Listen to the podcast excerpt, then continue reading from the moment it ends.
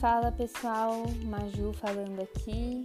Sejam bem-vindos ao episódio de número 5. Hoje o Lu vai conversar com o Pedro Martins. O Pedro é um amigo nosso nos tempos de Bailinho da Paz. Ele vai explicar um pouquinho mais no episódio é, como isso começou. E, enfim, o Bailinho da Paz é um grande evento aí é, que tem acontecido na nossa região, na zona oeste de São Paulo que converteu multidões, eu inclusive. Então, hoje o Pedro, que é fruto do bailinho, vai contar um pouquinho mais sobre como tem sido a jornada dele, o que, que ele tem aprendido nesse tempo e como ele se desenvolveu como um homem de Deus, como a, atualmente um líder de adolescentes e, e como as coisas na igreja dele têm funcionado. É um bate-papo muito legal, muito cabeça e eu espero que você tenha uma boa conversa. Um adolescente que nem eu, é, com 14, 13 anos, está bebendo, tá tipo fazendo coisa errada. E eu tenho muito forte no meu coração, tipo, cara, isso não pode ser normal, sabe? E, e, e não de da gente impor isso, mas a gente mostrar como uma vida com Jesus é, é, é totalmente diferente disso. Então você vê, é, é muito difícil hoje você ver adolescentes ou, ou jovens falarem, cara, é, eu. Fala aí, mano, como que você tá? Boa, tô bem, você? Bem. Pra quem não conhece, esse é o Pedro Martins, um grande amigo meu, mas que não somos tão próximos assim, mas a gente vai usar desse podcast, dessa conversa, para poder nos atualizarmos sobre as coisas. Isso aí. Quero te agradecer por você ter aceito esse convite. Vamos falar sobre as coisas, sobre a vida, sobre o que está acontecendo contigo. Boa. Muito curioso para isso. Boa. Eu que agradeço também. É, me apresentando, sou o Pedro, tenho 19 anos, é, sou da Igreja Zion. É, e tô, tô muito animado, já te agradeci, tô, tô muito feliz, tenho certeza que, que vai ser muito bom esse tempo aqui. Cara, muita felicidade, de verdade. É um privilégio a gente ter, a gente fazer esse tempo, com certeza. Cara, você já começou a se apresentar aí, você já começou a falar. É, né? uma... Sou Pedro, tenho 19 anos, sou da Zion. É, mas eu queria entrar um pouquinho mais nesse detalhe. Quem é o Pedro? Assim, Boa. características pessoais. Assim. Legal. Como eu disse, sou Pedro, tenho 19 anos, eu trabalho no Dunamis, faço parte do Pockets. Legal. Estou fazendo administração com comércio exterior no Mackenzie. E eu me considero que, tipo, quem sou eu, eu acho que a principal característica que eu quero definir é, é tipo, apaixonado por Jesus, sabe? É, eu acho que, tipo, é, é, o que eu mais tenho como... Cara, eu quero ser lembrado como, tipo, uma pessoa que foi extremamente apaixonada por Jesus. Então, Animal. se eu pudesse me, me definir, tipo, Animal. seria isso. Cara, muito interessante. Eu já fiz algumas conversas e. Não que as outras pessoas não sejam apaixonadas por Jesus. Não, lógico. Mas eu acho que até uma característica sua que eu vejo. Né? Desse, dessa paixão por, uh, por Jesus e por viver aquilo que ele tem para você. É. Desde sempre, né? A gente se conhece tem o quê? Uns dois, três anos, mais Por ou aí. menos. Ah, E, lógico, um pouco mais de longe, porque a gente não congrega na mesma igreja, né? sim. A gente não tem Correria mesmo, da- é, correria, mesmo círculo de amizades e tal. Mas uma coisa que sempre ficou marcada pra mim sobre você é essa questão. Mano, o Pedro, ele quer amar Jesus, velho. Eu vejo, pô, você foi, viajou, foi, fez o que fez. E o que, o que fica marcado é isso pra mim. Então é Boa. muito legal ouvir de você esse seu sentimento. Ah, vamos entrar um pouquinho mais na sua história. Eu queria perguntar pra você sobre o seu processo de conversão. Vamos lá. Eu me lembro ali da, da época, mas eu quero saber você, o seu coração, o que você tem a dizer sobre todo esse processo. Se você quiser entrar, meu, no, no começo da sua vida mesmo, que você. Tá. Aqui é um canal aberto para você dizer o que você pensa. Boa. Eu nasci em lar cristão, né? É, os meus pais, eles eram cristãos, eles se divorciaram quando eu tinha 4 anos. E aí meu pai ele ficou muito com repúdio de crente. Não gostava de evangélicos, mas ele era católico. Mas, tipo, não praticava, enfim. Então eu nasci em, em um lar cristão, é, passei um bom tempo da minha vida com a minha mãe.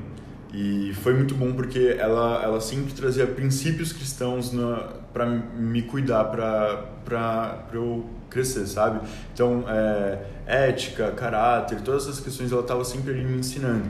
Só que para mim, quando eu fui crescendo e ir de domingo para a igreja começou a se tornar um negócio muito chato para mim. É, Com quantos anos, mais ou menos, isso? Cara, com uns 12 anos eu comecei a perceber, tipo, sei lá, eu, eu, eu olhava pra igreja eu via como um negócio chato, tipo, não me identificava com os adolescentes, não, tipo, não tava muito afim, eu ia pra igreja e dormia, sabe? Sim. E foi muito louco, porque só depois, quando eu voltei para Jesus, já vou chegar nisso, mas eu percebi que naquela igreja não se falava sobre o Espírito Santo. Então, só depois eu percebi que, é, para mim, a imagem de Deus era como se Deus fosse um Deus distante. Então, tipo, pra mim era eu aqui na terra, Deus lá no céu, e quem sabe quando eu morresse eu ia encontrar ele. Mas pra mim a minha vida era a vida de tipo um Deus distante que não vai se relacionar comigo. Tanto é que nesse tempo que comecei a enxergar a igreja como algo chato, dos meus 12 até os 14, 15 anos, eu sempre falava: "Deus, comecei a duvidar da existência de Deus, né? Eu falei: "Deus, se você realmente existe, eu quero escutar a sua voz." Sabe? Eu comecei a ver que eu estava começando a fazer algumas coisas erradas, tipo, comecei a largar a mão assim de Deus, mas eu sempre falava, Deus, se você realmente existe, eu quero escutar a sua voz, porque se eu escutar a sua voz, eu, eu vou trans, tipo, mudar minha vida, sabe? Eu acho que muita gente fala essas paradas. Com né? certeza. Mano, só um detalhe que eu quero entrar. Esse é um dilema que, como você disse, muitas pessoas têm. Eu tive também, da mesma forma. E é uma, uma coisa que eu quero confirmar, porque no meu coração faz sentido, eu quero ver se no seu faz sentido. Uhum. Nesse meio tempo, dos seus 12 até os seus 17, 15, mas. É, 16. 15, 16, você, como disse, nasceu em lar cristão. Isso. né? Foi- ensinado nos princípios, nos valores, na ética. Só que nesse meio tempo, quando você achava a igreja chato, como eu achava também, e eu Uhum. não via, não conseguia enxergar o Espírito Santo falando individualmente comigo nessa época e tal. Mas mesmo assim, eu sabia que eu estava fazendo algumas coisas, mas mesmo assim eu tinha o temor É. eu sabia o que eu estava fazendo, eu tinha um entendimento daquilo que eu sabia que não estava certo, mas mesmo assim eu fazia, enfim. Uhum. Esse é outro detalhe, mas o temor sempre existiu. Pra você também, tipo essa questão de Cara, no começo sim, mas depois eu fui muito largando a mão, sabe? Entendi. Quando eu entrei no colegial, foi a época que eu comecei a, a ir pra festa, aí comecei a beber, comecei a usar droga.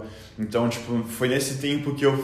Cara, eu sabia, eu tô fazendo alguma coisa. Eu tô, o que eu tô fazendo é errado, mas, tipo, pra mim Deus ele era muito distante. foi Então, esfriando pouco Exatamente. Foi, tipo, calejando meu coração. pouco, até o ponto de morrer. Exato, exato. Mas, tipo, pra mim, eu- cara, é muito louco, porque mesmo depois das festas, depois, tipo, ter ficado bêbado, eu falava, Deus, se você existe, eu falava, cara, é só você falar comigo que eu volto, sabe? É, às vezes eu lia a Bíblia, mas, tipo, pra mim era um negócio, cara, eu não tô entendendo isso daqui, sabe? Tipo, não, não faz sentido. E, e eu sempre queria entender cada vez mais o que eu era, sabe? A minha identidade. Só que por muito tempo eu passei tentando encontrar minha identidade em mim mesmo.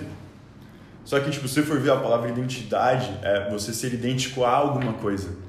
E, tipo, não tem como você achar a sua identidade em você mesmo. Entendeu? E aí, no meu processo, que eu vou contar um pouquinho mais, eu, eu entendi que, tipo, a minha identidade estava em Cristo, sabe?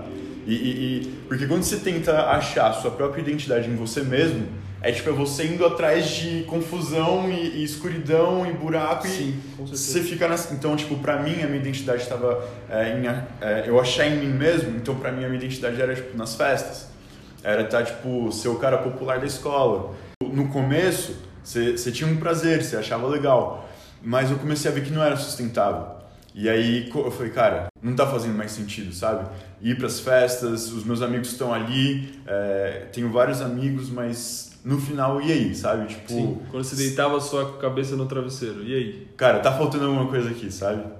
Ah, e aí começou o bailinho, o bailinho da paz, em 2017. O Pernê, que é um dos meus melhores amigos hoje, Um beijo Ele- pra ele, inclusive. um beijo pro Pernê, monstro. É, ele falou, P, tá rolando um bailinho, tipo, o pessoal falando sobre Jesus, é, vamos comigo, mano. Eu falei, ah, cara, tipo, não tenho nada pra fazer sexta-noite, é... eu sempre quis, vai, tipo, o que Deus fala comigo nessa noite, sabe? E aí eu lembro que o Nick Moretti que tava pregando. Esse bailinho, cara, aquele dia eu tive um encontro bizarro com Deus e, e- e tudo que foi construindo na minha cabeça, de tipo, cara, Deus é um Deus distante, Deus não fala comigo. Naquele dia, quando eu tive um toque do Espírito Santo, cara, todas aquelas objeções que eu fui construindo durante a vida foram quebradas, sabe? Então, um, um toque de Deus, um encontro com Deus, simplesmente quebrou, sim, quebraram todas as dúvidas que eu tinha. Detalha pra mim esse encontro. Como foi? Explica pra mim. Cara, eu, eu lembro assim, até hoje o Nick ele tava pregando e ele tava pregando sobre nós sermos vasos e sobre você estar cheio, transbordando e vazio. E eu olhava e falava, cara, eu tô vazio, sabe? Eu preciso de Deus. E aí eu lembro como se, tipo, o Espírito Santo estivesse ali me abraçando e aí eu senti uma alegria que eu nunca tinha sentido antes. Eu falava, isso é estar tá transbordando, sabe? Eu quero viver isso. Então, a, aquele dia, cara, foi bizarro, porque é, por mais que eu tenha tido um encontro e todas aquelas objeções de Deus é um Deus distante foram quebradas, é, o meu processo de santificação foi, é, foi um processo longo. Lógico que a gente passa a nossa vida inteira tendo esse processo, Sim. mas eu acredito que aquele dia eu fui salvo no meu espírito, né? É, eu acredito muito que a gente foi salvo, a gente está sendo salvo e a gente vai ser salvo. Então, tipo, quando a gente aceita Jesus, a gente foi salvo no nosso espírito, nós somos nova criatura.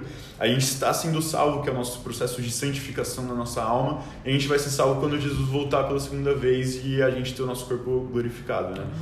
Então, é, eu acredito muito que aquele dia foi o dia que, é, cara, o meu espírito teve vida, sabe? No dia seguinte, eu fui para uma festa, pensando, ah, dá pra, tipo... Conciliar. Exato. E, tipo, foi batata, cara. É, usei droga, bebi. E foi muito louco, porque a gente tinha falado, né? O, o, o temor foi, foi perdendo ao longo do tempo, mas no dia seguinte eu falei, cara, o que, que eu tô fazendo? Tipo, veio um peso assim sobre mim. Eu falei, cara, eu sou uma nova. Tipo, lógico que eu não tinha essa linguagem, né? Mas eu, eu, eu pensava, não condiz com o que eu vivi ontem. Então passaram aí no, no outro mês teve outro bailinho, e aí foi no, no prédio do Breno, no, no cinema. Ah, tá. Aí eu falei, cara, é tudo ou nada, sabe? Tipo, eu preciso viver essa parada. Eu acho que muitas pessoas passam por, por esse processo, sabe? De tipo, sair da, desse, desse lugar de viver em pecado. É, e, e eu vejo que muitos, principalmente adolescentes, né? Tem esse, esse essa dificuldade, tipo, tanto constância em ler a Bíblia, constância em oração, é, se manter em santidade. E, e eu acho que para mim durou ali um, uns três, quatro meses, sabe? Pra, pra ter essa, essa virada de chave. Pouco até. É. Eu achei pouco. e aí, o dia-chave, assim, que, que, que virou, foi uma, eu tava numa festa, é, eu tava com uma ex-namorada minha, eu tava, tipo, tinha usado maconha pra caramba, eu tava, meu, super, super brisado. Uhum. E aí, eu lembro que o João, o João Oeste, o Breno e o Abner, eles foram nesse Foram rolê pra essa festa. orar pela galera. E, cara, foi, foi muito louco, porque eu tinha saído do... Eu tava na parte de fora com a minha ex-namorada, e aí é, eles oraram por mim. E aí quando eu vi eles, eu falei, cara, o que, que eu tô fazendo? Mano, é isso que eu ia Pô, perguntar, velho. A cena, velho. Você já tinha ido, sei lá, em 3, 4, 5 É, bailinhos, não sei. uns quatro baías. Aí você tá na festa. Exato. Aí do nada você olha pro lado, vê uns caras que você conhece, o Abner, o Breno, enfim. Qual, Exato. qual que foi sua reação? Não, na hora você fala, meu... Quero me esconder. quero- Exato, tipo, alguém acha um buraco pra eu ficar até o final da festa aqui, sabe? Então é muito louco, porque tipo, desde da, de quando eu tive aquele encontro com Deus, no, no meu primeiro bailinho, é, aquela parada de tipo, ser uma nova criatura já tava muito enraizada, sabe? E tipo, sempre que você entra em pecado, você vem esse peso e é literalmente Deus mostrando, isso não foi o que eu te chamei pra viver, sabe? Não, não é a natureza. Essa não é a sua identidade. Exatamente. Então, cara, foi muito louco. Eles oraram por mim e aí na hora o efeito da droga passou e eu comecei a ter um encontro com o Espírito Santo. Então, tipo, aquele lugar que eu tava de acusação, de vergonha, é, eu tive um encontro com Deus onde eu me senti amado e entendi que aquele não era o lugar pra eu estar, sabe? Então, aquele dia foi o dia que eu vi que, que mudou, assim, a questão das minhas atitudes. Eu falei, cara, eu vou buscar 100%, 110%, 200% a, a Deus, sabe? Tipo, em oração, em jejum, é, em leitura bíblica. E aí foi quando eu comecei a me aproximar mais da galera do bailinho, comecei a servir. E foi muito engraçado. Eu lembro até hoje o primeiro culto que eu, que eu servi, aí já era no galpão. E eu lembro que era eu e o Pernê, a gente tava servindo pra recolher lixo do banheiro. E tipo, cara, pensa em, em- em duas pessoas apaixonadas em estar servindo ali e tá, tipo, literalmente tirando lixo do banheiro, tipo, trocando. Dando risada. E, dando e, cara, tava adoração lá rolando e a gente pulando no banheiro. Que demais. Então, e, e é, é muito louco, porque eu, eu via. O intuito do bailinho era esse, sabe? Tipo, pessoas que nunca tinham tido encontro com Deus ou até já tinham tido, é, mas de alguma forma levaram para um lugar de religiosidade ou tinham um olhar de é, crente ser chato, ser uma vida chata, é, mostrar que o encontro genuíno com Jesus transforma a sua vida, sabe? É, é a melhor vida que você pode ter. Tipo, é, é um lugar onde, cara Tipo, você tá ali, você orou por uma pessoa e ela era surda, ela foi curada e, tipo, não tem como você falar, isso é uma vida chata, é uma vida empolgante, sabe? Claro. Que a gente tem que viver todos os dias. Com certeza. Mas enfim, e aí aquele foi o primeiro bailinho que eu servi, eu comecei a me aproximar da galera e, e eu via muito como Deus, ele, tipo, é, honrava quando você é, é fiel no pouco. Então, tipo, eu e o a gente chegava e a gente falava, cara, a gente quer servir, a gente quer fazer parte do bailinho. A gente começou a, a servir no banheiro e a gente olhou pra ministração e falou, mano, imagina a gente olhando pela galera e a galera sendo curada. Enfim, a gente falou, mano, a gente precisa viver isso no nosso dia a dia. Porque a gente lia a Bíblia, a gente tá lendo ali o Novo Testamento, tipo, Jesus curando as pessoas.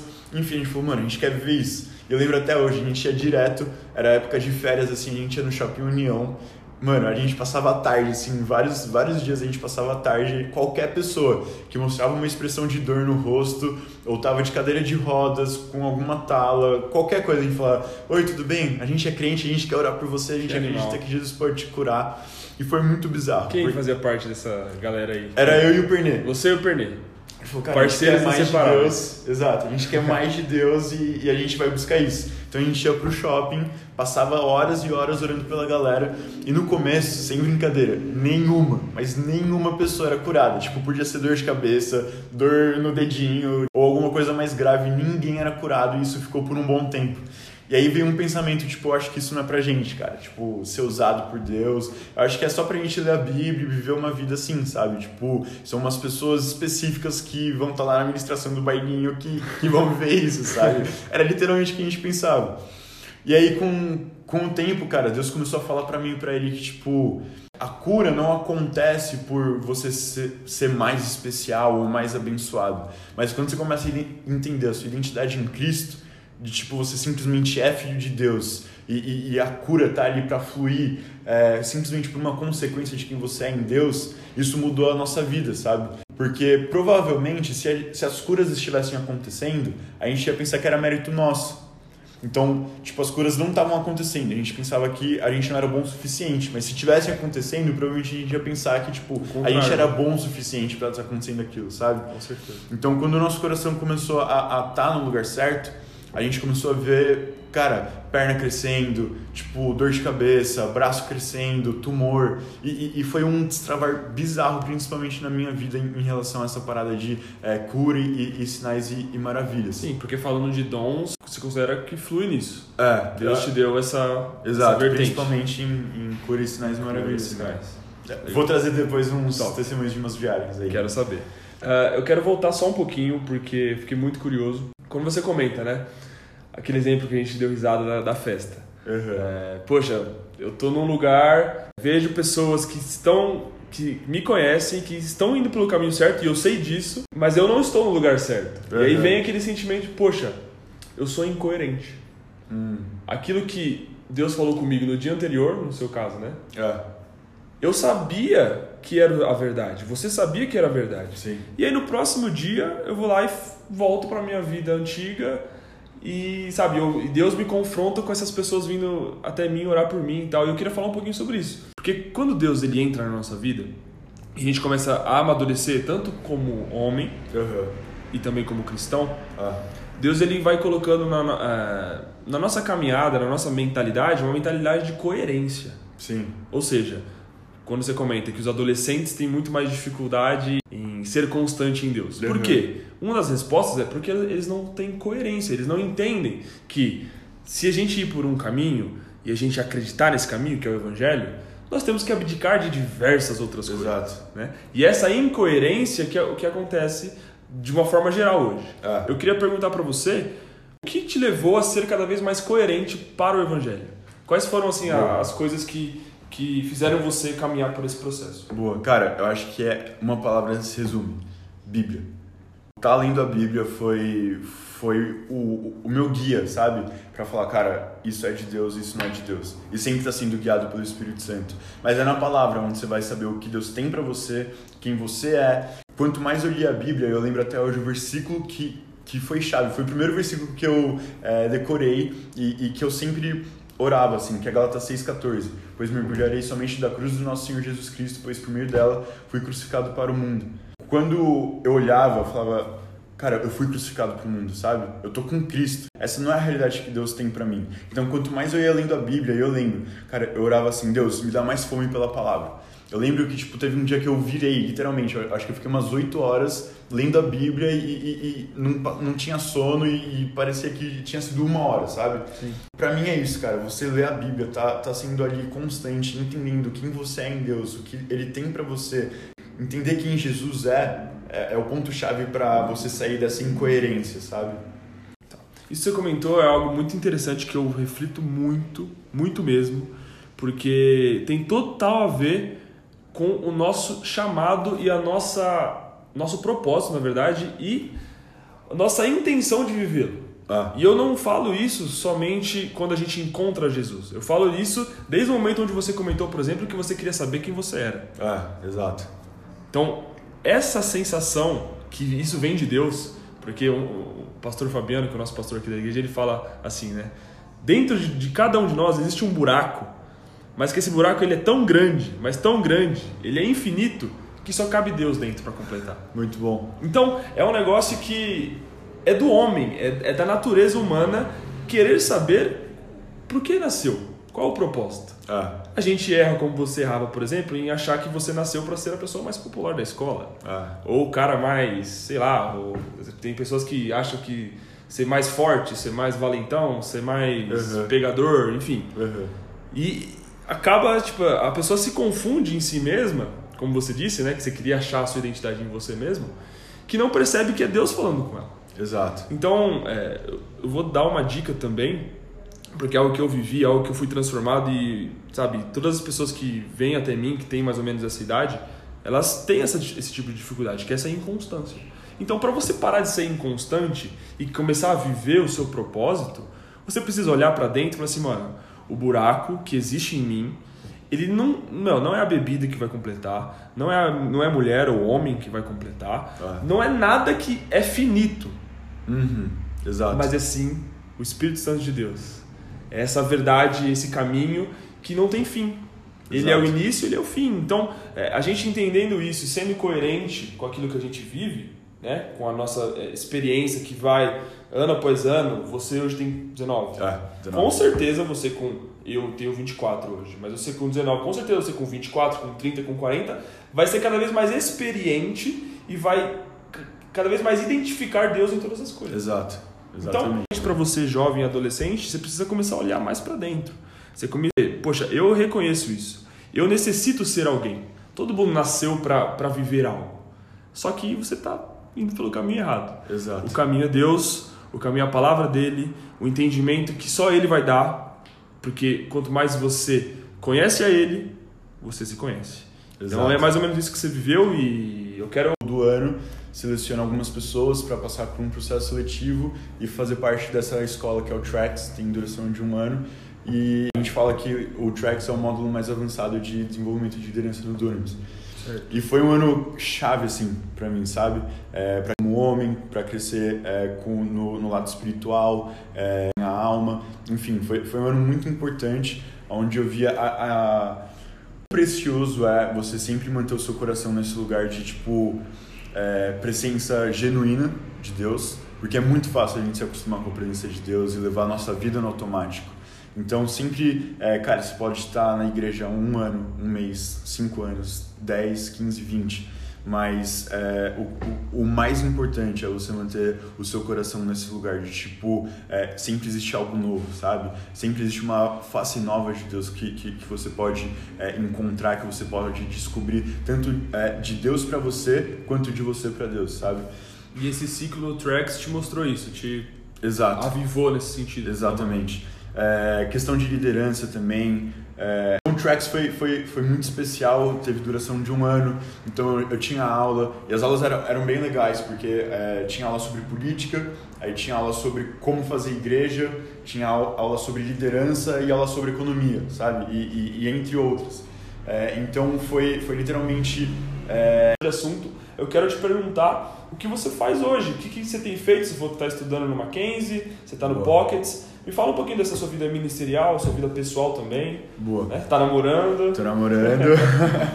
comenta É. aí, tá, então, ó, é, vou voltar um pouco. Ano passado eu fiz tracks. É, para quem não conhece, o, o Dunamis é um movimento e o Tracks é um programa de liderança. É, é um programa que, na verdade, você não, não tem como se inscrever, é, mas, na verdade, a, a liderança do Dunamis é indo cada vez mais na minha cabeça. É, eu acho que o, o, o ponto-chave para resumir o ano passado, de 2020, é sobre você ser muito maior por dentro do que por fora. Então, eu acho que um, uma das coisas mais perigosas é você está fazendo ser maior do que você é por dentro. Quando a sua influência fica maior do que a sua visão. É, quando você é maior por dentro e você está pregando, você tipo não é simplesmente um cara que está com um microfone, mas você entende a sua identidade o que você está fazendo no microfone é simplesmente uma consequência de quem você é. Muito bom. E muitas pessoas acabam caindo, e, e, e não é a curto prazo, é, é mais de médio a longo prazo. Com certeza. Acabam vacilando nessa parada. de, Porque tipo, uma doença é um pecado silencioso. Exatamente. O ego e o orgulho que bate não vai mostrar de cara. O negócio vai nascendo em você, vai florescendo, e quando você vê, você já tá caído. Exatamente. Então, tipo, é o que eu vou falar, mas criar um som, gerar um som é fácil. Tem gente que tem um som, mas não tem caráter. Ano passado eu entendi muito a importância de tipo, você ter um caráter de Cristo, sabe? Você estar firmado em Cristo. É, o ano passado foi um, um- um ano muito especial e eu acredito que eu ainda estou em um ano de construção interna, por mais que eu esteja vivendo bastante coisa ministerialmente. Legal. Eu tive várias oportunidades de pregar é, Brasil, fora também nas viagens missionárias, muito novo. E, e eu sinto que se, se eu não tivesse tido esse tempo que eu tive ano passado, é, seria muito fácil para não que enquanto eu estava fazendo as coisas que eu estava fazendo meu coração não estava no lugar errado, estava no lugar certo. Sim. Mas se eu não tivesse tido esse tempo de preparo, provavelmente a longo prazo é, seria danoso para mim, sabe? Com certeza. Cuida. Eu, eu não digo que você estaria com o coração no lugar errado ou quando- enquanto você pregava por aí. Seria muito mais fácil por até inexperiência. Você Exato. tem 19 anos. é, coisas que você aprendeu lá que Por hoje falta de você maturidade, exatamente hoje exato. você consegue lidar de uma maneira muito melhor. Você Boa. comentou aí sobre as suas viagens, sobre é, viagens missionárias, né? Você é, imagino que se considera também um evangelista Sim. nato, um cara que em três meses de conversão, praticamente ali no bailinho que você comentou, ia no União, orar por pessoas e estar lá no, no campo, no campo de batalha, né? na, na frente de batalha. Exato. É, e você teve alguns, algumas experiências é, fora também, né? De, de viajar, missionários. Eu queria que você comentasse um pouquinho sobre isso. Boa. Como foi pra você, alguns testemunhos, o que rolou, coisas Boa. ruins da- das, das viagens, que eu tenho certeza que tem também. É. Você detalhar um pouquinho pra gente. Aqueles perrengues que a gente Exato, faz. perrengue. Até mesmo o perrengue interno, que É, existe. é, né? exato. Tô cansado, quero voltar. É. Pode ficar à vontade. Cara, a minha primeira viagem missionária foi pra Cuba e eu tinha 16 anos. Então foi tipo tudo muito novo. Eu voltei pra Jesus com 15, mais ou menos, aquela época do bailinho. E aí em 2017, no final do ano, foi conferência do Dunamis e aí falaram do 21 Project, que hoje é o Greenhouse.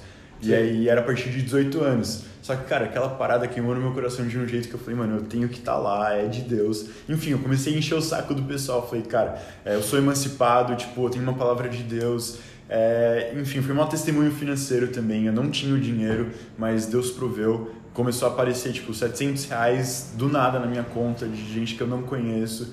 Enfim, é, fui pra viagem missionária muito louco porque eu comecei a ver é, a graça de Deus sobre nós, sobre não ser é, a- sobre as nossas habilidades. A gente começa, é, lógico que a gente tem que fazer a nossa parte, nos esforçar, mas é, quando você está fazendo pela sua força, você vai conseguir o que naturalmente você consegue. Mas quando você está ali disposto e- e entendendo que, cara, é sobre a graça de Deus, é sobre, tipo, Deus operando por meio de nós e a gente sendo simplesmente um canal, você entende que, tipo, o seu raio de alcance é o raio de alcance da graça de Deus, sabe? E nessas viagens eu comecei a ver, tipo, bizarras, por exemplo. Em Cuba, a religião principal é bruxaria, onde a gente estava. Ah, é? É, e aí a gente tava em uma praça e tinham várias ciganas, lendo mão do pessoal, várias cartomantes, enfim. E, cara, tava muito difícil de evangelizar a galera. Tanto os gringos que estavam ali turistando, os nativos. E, e a gente começou a falar, Espírito Santo, a gente precisa de uma estratégia aqui. E aí na hora a gente falou, vamos é, a, a, dar palavra de conhecimento, palavra profética, palavra de sabedoria de graça. Porque, tipo, lógico de graça, né? Mas a, a, as cartomantes estavam cobrando. E a gente começou a anunciar. A gente fala sobre o seu passado, sobre o seu futuro. Tipo, vem aqui que a gente não cobra nada. E para quem não sabe, palavra é, de conhecimento é sobre o passado até o presente da pessoa, palavra profética é sobre o, o, futuro, palavra de sabedoria é uma estratégia que, que Deus dá para resolver um problema que humanamente não seria possível, né? E a gente começou a orar, pedir por palavras e, e a galera começou a vir, cara.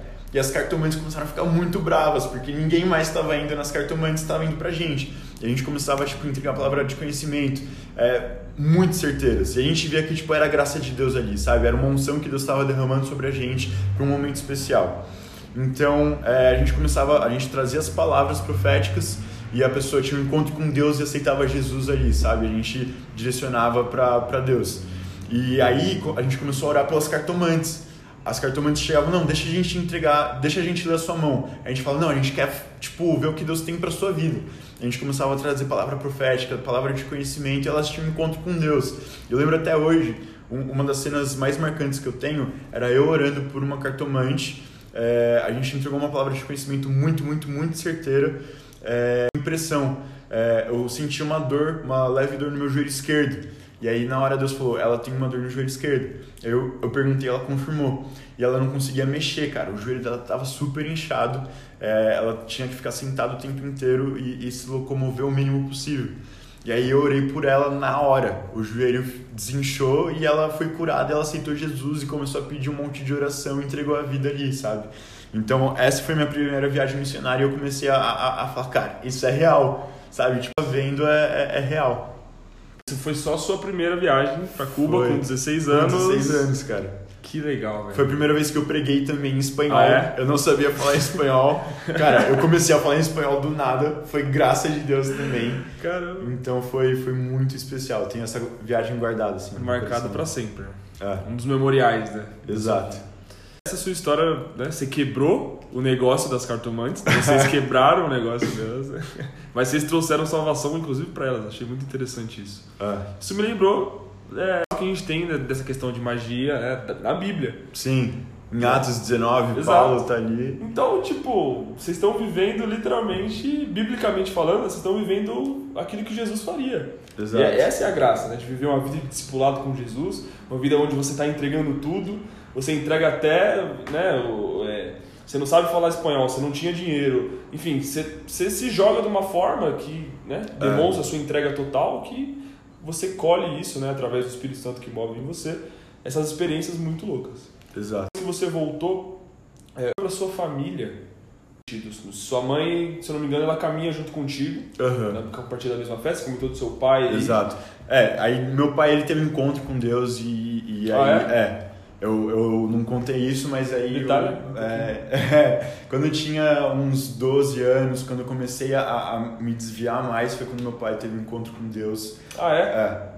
E aí ele começou Nossa. a ir pra igreja. É. Mas aí, esse foi que ele comentou que ele, era, que, ela, que ele era católico e ele teve esse encontro com Jesus. E como é que foi essa história dele? Cara, foi muito bizarro. Uma, uma amiga do trabalho do meu pai, ela era evangélica, e a pastora dessa amiga do meu pai sonhou com meu pai teve uma visão com ele, entregou essa visão, foi tipo bizarra assim, foi muito certeira. E aí meu pai teve um encontro com Deus e ele decidiu tipo entregar a vida para Jesus assim e Nossa. se tornar evangélico. Então você tinha essa base da sua mãe, do seu pai, ah. uh, da sua família como um todo. Sim. Posso dizer que te apoiou então para essa é. essa viagem, tipo foi contigo, entendeu o que estava fazendo, né? Exato. É, a gente tem vários exemplos, meu também, meu pai não é cristão eu sei como é essa questão de a família não entender por completo aquilo que você está fazendo, né? E é muito difícil. Eu, eu perguntei para você imaginando, né, outra situação, mas uhum. graças a Deus não é o que eu imaginei. É. É, mas o que eu queria dizer sobre isso é que começa a viver a nossa vida. Então, eu quando entrei de cabeça também entreguei minha vida para Jesus e comecei a viver essa vida de discipulado radical com Ele. Não foi fácil é, inclusive nessa questão familiar, né? Uhum.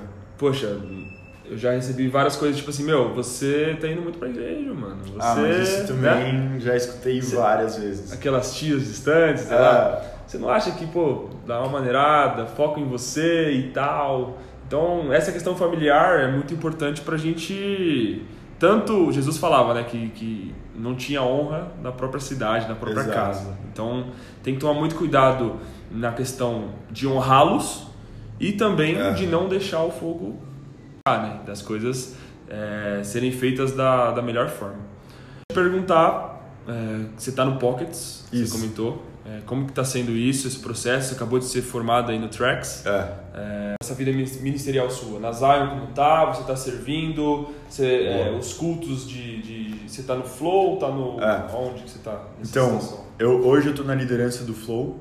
Ah, não sabia. É, é, comecei Flow é esse de ano de 15 a 18 anos. 15 a 18. É. Tá. Uh, hoje eu faço parte da liderança do Flow é, e é muito louco porque eu estou inserido em, em contextos diferentes, né? O Flow é de 15 a 18, estou na liderança do Flow, estou trabalhando no Pockets, é, que são universitários.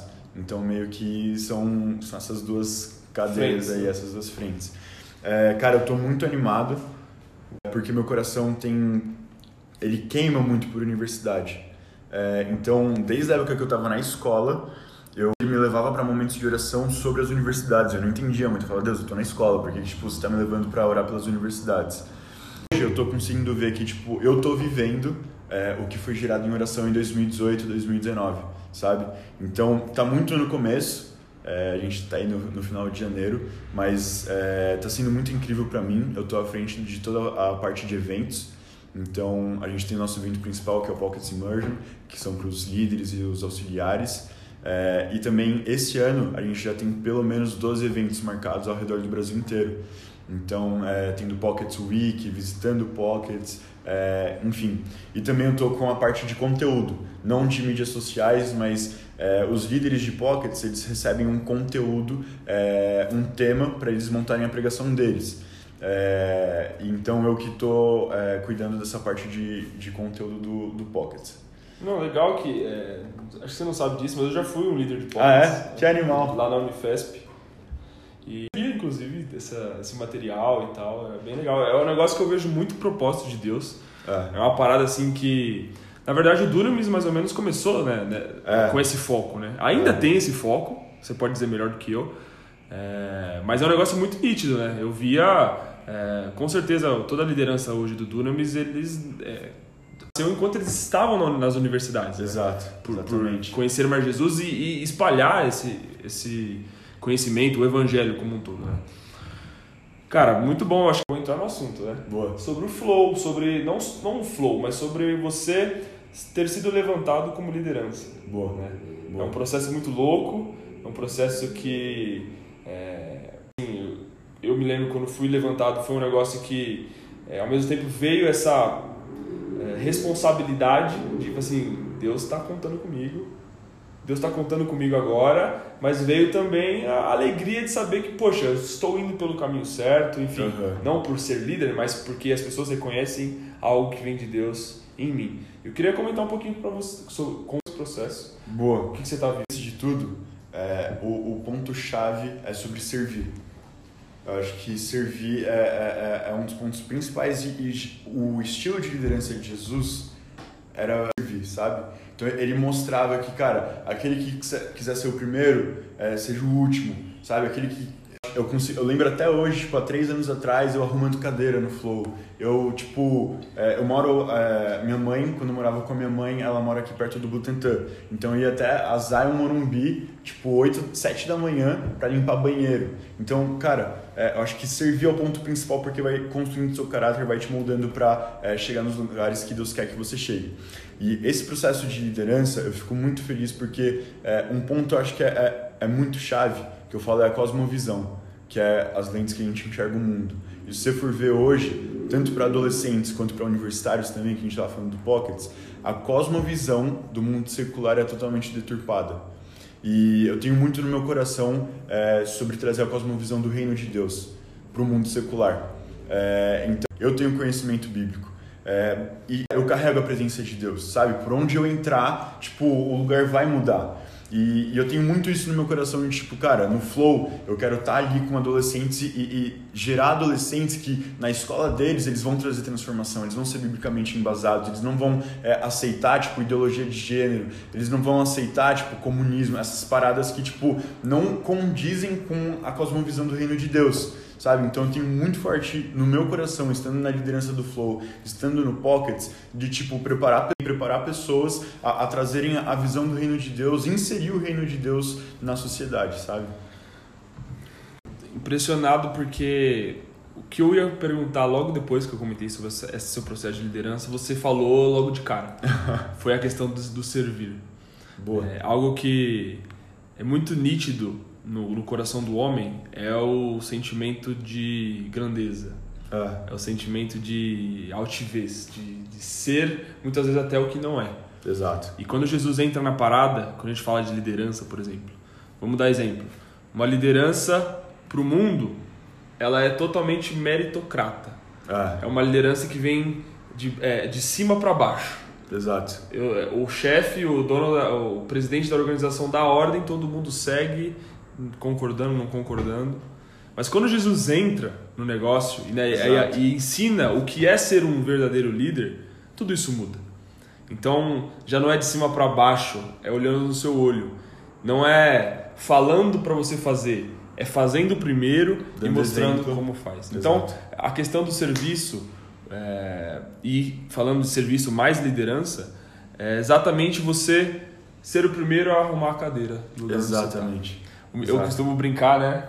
Eu, aqui no, nos jovens do, do, da Igreja da Família do Butantã, do MJA, a gente, os meninos, eles acharam muito engraçado, porque se você realmente o seu propósito, e se o seu propósito for realmente você liderar coisas ou você estar na linha de frente de coisas, você tem que ser o primeiro a servir e o primeiro a arrumar a cadeira onde você mesmo sentou. Exato. A limpar o banheiro onde você mesmo usou.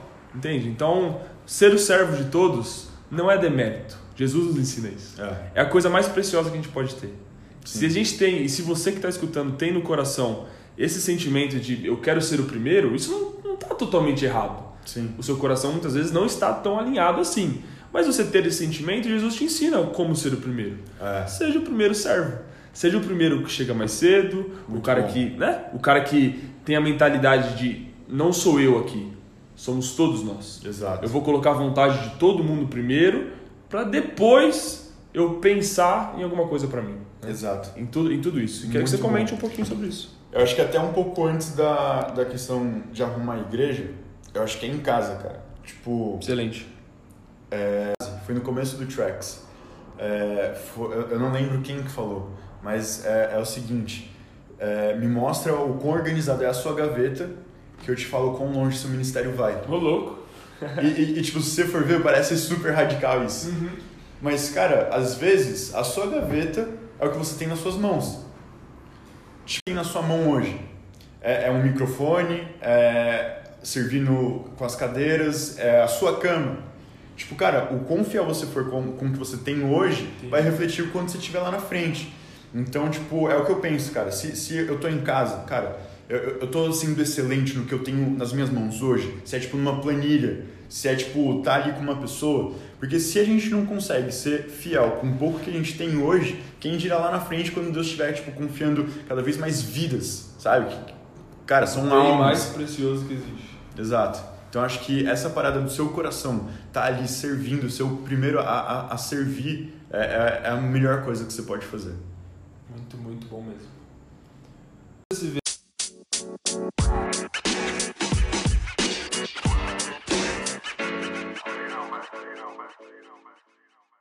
Em 10 anos. Boa. Fazendo tanto ministerialmente falando, sua vida familiar, que na verdade a gente encara sempre como uma coisa só, mas dividindo essas coisas. Profissionalmente, está estudando agora, ministerialmente, sua família, seus hobbies que você pretende fazer. O que você gosta de fazer? Você gosta de jogar bola? Sei lá. Gosto, gosto de jogar futebol. Eu gosto muito de handball também. É mesmo? É. Não sabia. Judô, mas faz tempo, quando eu era mais moleque, assim. Uhum. Mas, cara, é, antes eu vou, eu vou é, antes dos 10 anos, eu vou contar um pouco dos próximos 5 anos. 5, é, 4. Você é bem planejado nesse sentido? Você Cara, eu de acho, é, eu acho importante. visionar as coisas em Sim, Deus? por muito tempo eu não tinha isso e não tem problema. Tipo, se você é adolescente, cara, você é, é novo, sabe? Eu sou novo, você é novo. Sim. Tipo, não, não tem problema você não ter os próximos 10 anos da sua vida planejada, porque Deus vai mudar muita coisa no caminho. Com certeza. Tipo, sem dúvida, sabe? Isso foi o que eu mais vivi ano passado. Mas O que não impede a gente planejar. A Exatamente. né? É. Hum, Cara, nos próximos quatro anos eu, eu meu coração tá totalmente em universidades. Então, tipo, cara, eu tô ali entrando no Mackenzie pra transformar aquela universidade, sabe? E, e é uma mentalidade que eu tenho agora de, tipo, em tudo que eu fizer vai ser essa mentalidade. E, tipo, cara, vamos lá. O que que tem aqui que é do reino de Deus? Tá, é isso. E o que que não tem que, é do, rei- que não é do reino de Deus? É isso. A gente vai fazer isso virar reino de Deus. Então, é muito sobre influenciar as esferas da sociedade, né? E, e é o que a gente estava falando, cara. Jesus, ele não veio de cima para baixo. Mas você pode estar em uma empresa e ser o faxineiro da empresa. Mas você carrega o reino de Deus, de certa forma você está influenciando aquela empresa Com certeza. sabe? Então, é, cara, a parada é, eu sei que Deus, ele tem um plano não só para o Mackenzie, mas para as universidades do Brasil, é, aconteça, e ele só precisa de pessoas que estejam disponíveis. E, cara, eu quero ser essa pessoa que, tipo, tô disposto a sacrificar é, e, e, tô disponível a trazer, tipo, a concretizar o plano de Deus pro Mackenzie e pras universidades. Você quer ter o privilégio de fazer parte da obra que Deus já preparou no coração dele. Exatamente. De ser a pessoa que tá lá no momento certo e que Deus fala assim, eu vou usar você. É. Porque se você não estiver também, ele usa outra pessoa. Exatamente. Então, cara, nos próximos cinco anos eu quero, tipo, transformar as universidades e preparar adolescentes é, que estão, tipo, por exemplo, no Flow e vão para a universidade para serem essas Legal. pessoas, sabe? Faz sentido, né? Essa- Exato, Onde você está hoje. Legal. exato.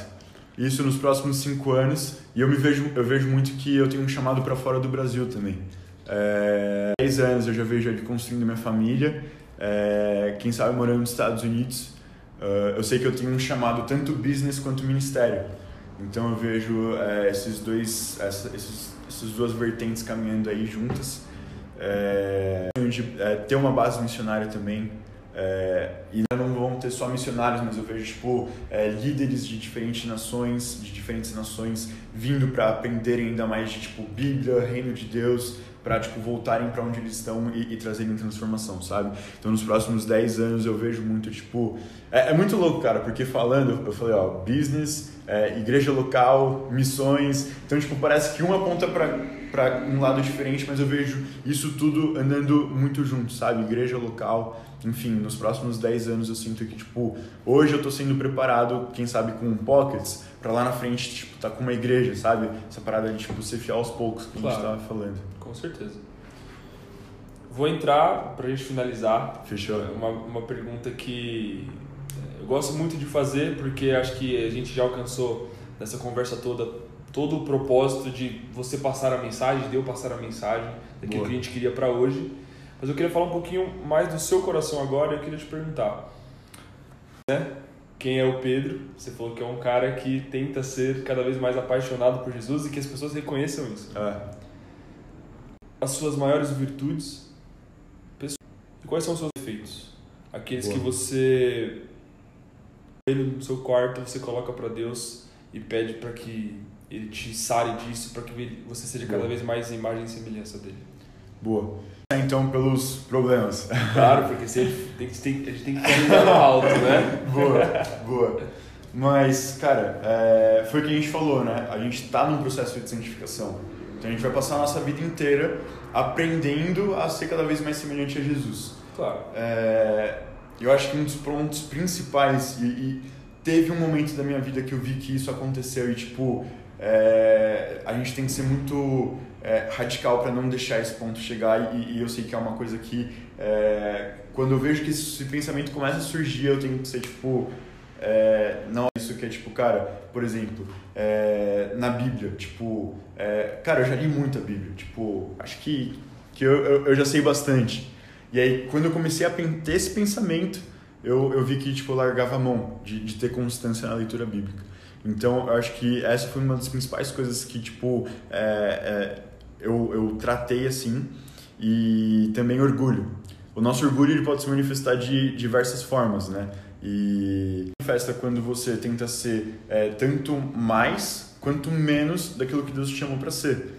Então, quando a gente fala daquela falsa humildade, aquilo acaba sendo uma raiz de orgulho, né? Com certeza. Então, eu acho que por, por muitos momentos da, da minha vida eu acabei transitando, tipo, tanto achando que eu era mais, e aí Deus, tipo, puxando, tipo, ei, menos, sabe? Tipo, cara, volta pra cá. E, e, e, e, tanto menos quando você, tipo, tenta fazer aquela de coitadinho e Deus falando, cara, tipo, não, você é realeza, sabe? Tipo, é, você é uma nova criatura, é, sua mentalidade é uma mentalidade celestial, entende? Então, eu acho que transitar e, e, e sempre manter o coração nesse lugar, tipo, cara, eu sou quem Deus me, me fala quem eu sou. Eu sei que isso é simples, mas, tipo, se você for ver, viver isso no dia a dia... Coisa é mais muito... difícil do mundo. Exato. Coisa mais difícil. Então, tipo, cara, sempre que eu oro, é onde eu tô entrando, tudo que eu estiver fazendo, é que o meu coração, ele se mantenha no lugar certo, sabe? Que, tipo, é, e, e, foi o que a gente falou, cara, sobre, tipo, ser muito maior por dentro, é, o que eu tô construindo com Deus é, é, é, muito maior do que aquilo que eu tô vivendo no público, sabe? Nossa, eu, eu acredito muito que você está falando porque eu vejo as suas palavras, na, na, na, na expressão quando você diz quando você dá o testemunho sobre Cuba, por exemplo, eu vejo isso. Então, Boa. Se, eu, se eu puder te dizer, né, eu, eu creio que você está nesse caminho mesmo. Amém. De, de, construir essa imagem e semelhança, principalmente nessa questão do coração orgulhoso. e para finalizar, então, os pontos positivos aí, cara. Vamos terminar bem. Boa. Cara, eu acho que, tipo, sempre dá para ser mais faminto por Jesus. Tipo, sempre dá para você, pra você fazer alguma coisa, dá para você, tipo, entregar algo.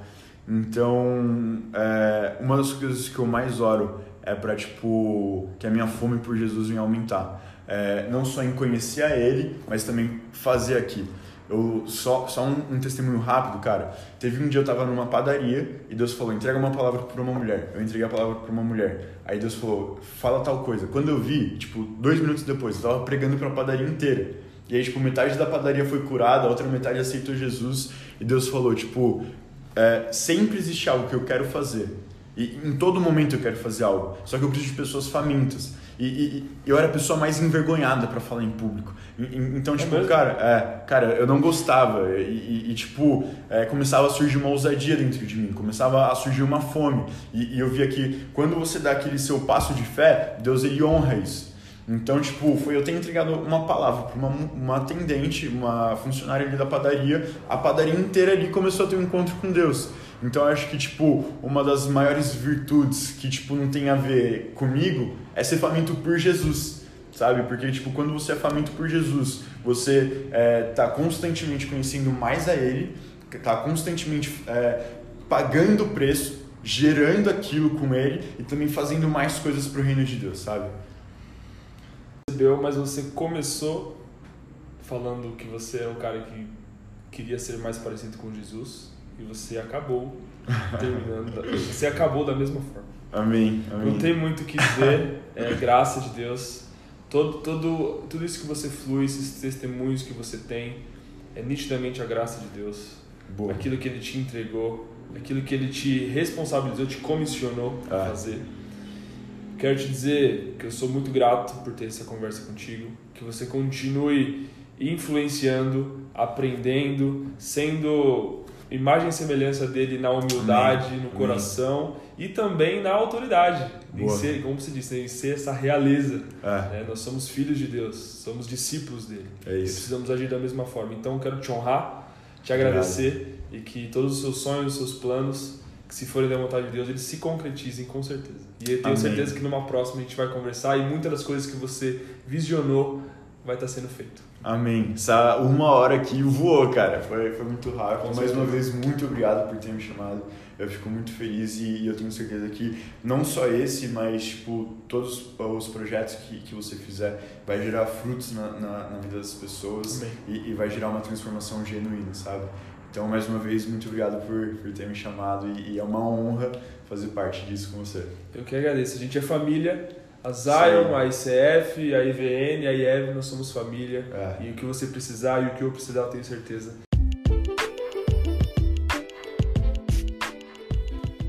Então é isso. Chegamos ao fim de mais um episódio. Eu espero que vocês tenham gostado, que isso tenha acrescentado a vida de vocês de alguma forma. Enfim, eu sei que Deus faz as coisas muito especiais e cada um tem a sua maneira. Então, que de alguma forma essa conversa ela tenha impactado você, tenha mudado alguma coisa, feito você pensar, repensar, enfim, tudo que serve para reflexão tá valendo aqui pra gente ter essa troca que é super importante para nós. É, não se esqueçam de nos acompanhar nas redes sociais, nós estamos no Instagram, nosso Instagram é Conversarei, postamos sempre por lá alguns resuminhos dos convidados, spoilers, enfim. É, e é isso, a gente conta com seu apoio, esperamos que você goste. Deus abençoe, gente. Falou!